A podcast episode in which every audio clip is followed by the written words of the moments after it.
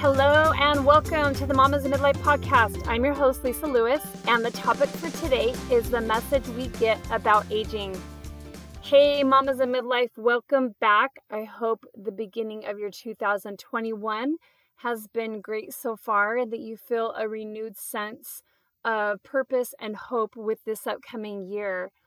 So, the topic for today, the message we get about aging, is a topic I've thought a lot about over time because of the impact it's had on me personally.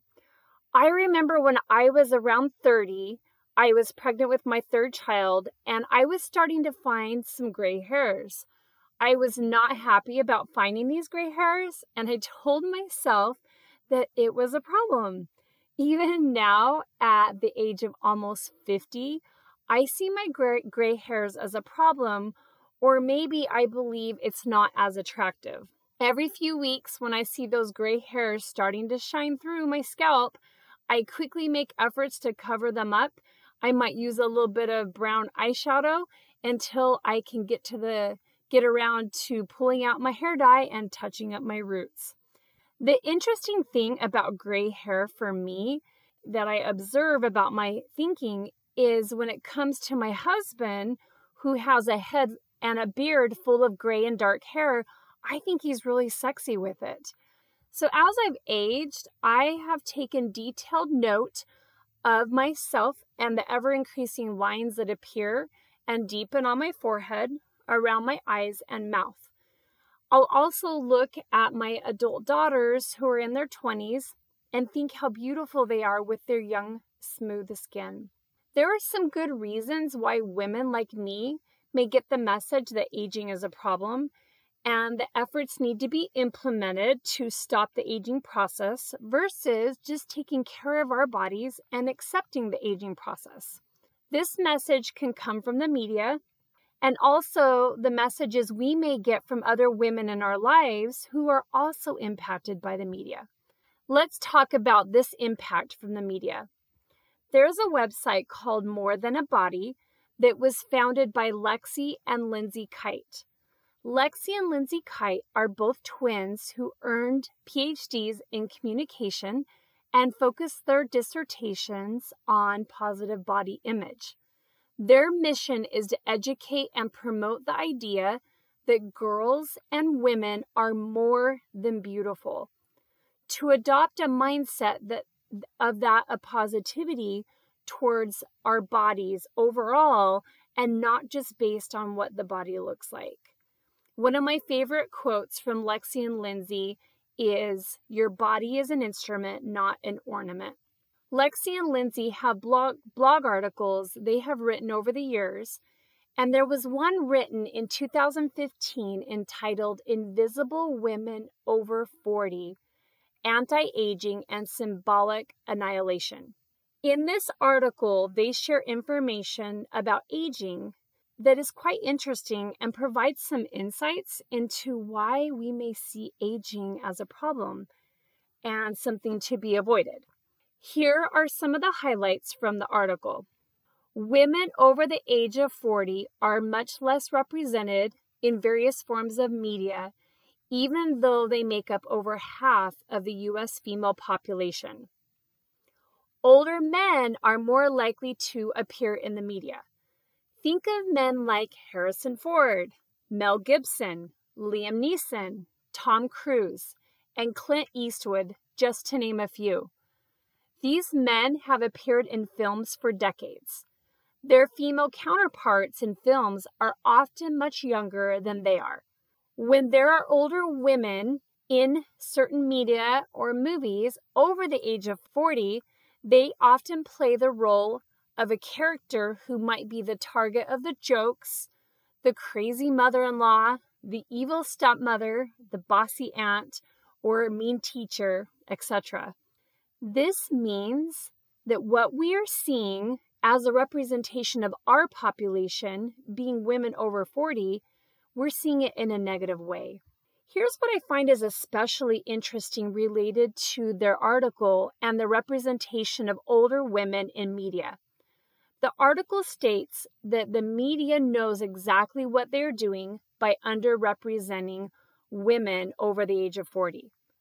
The effort is to persuade women to believe that their value is very dependent on their appearance. That when we age, it's one of the worst things that could happen.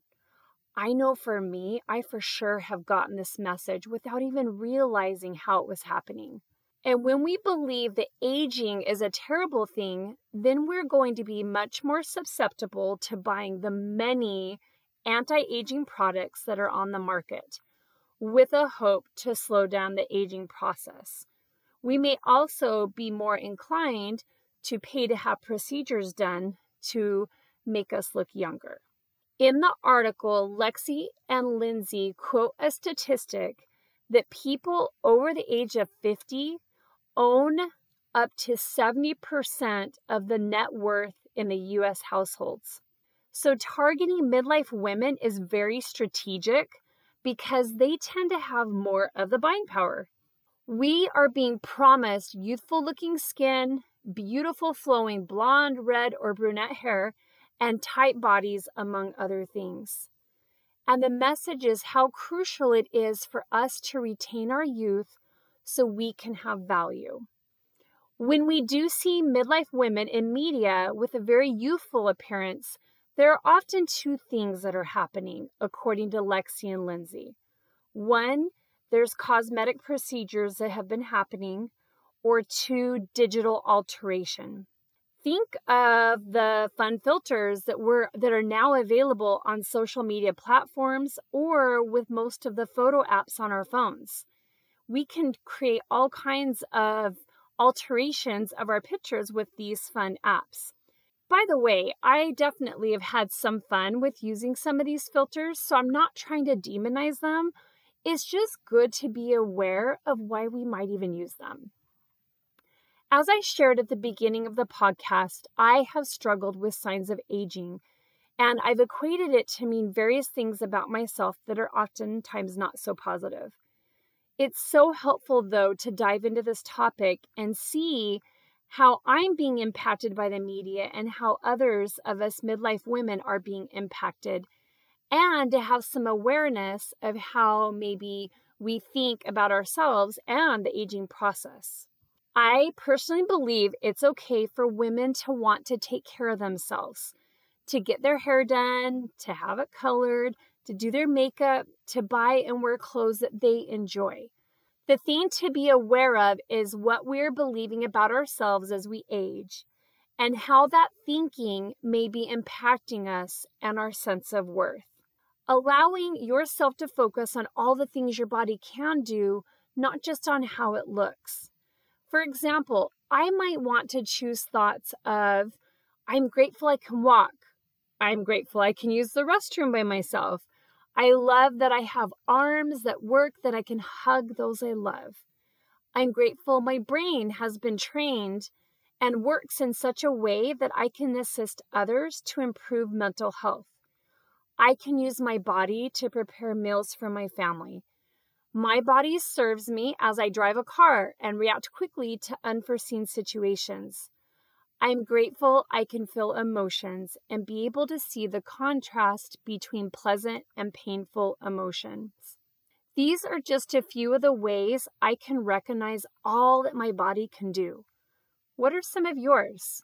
This topic also brings awareness for me personally on how much and what types of media I am currently consuming. I may actually reevaluate what I follow, and how I'm impacted by what I follow currently. I can ask myself, what am I feeling and thinking as I consume certain media?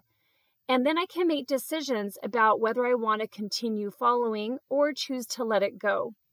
I can also continue to focus on all the great things my body can do as I age and focus on my gratitude for those things.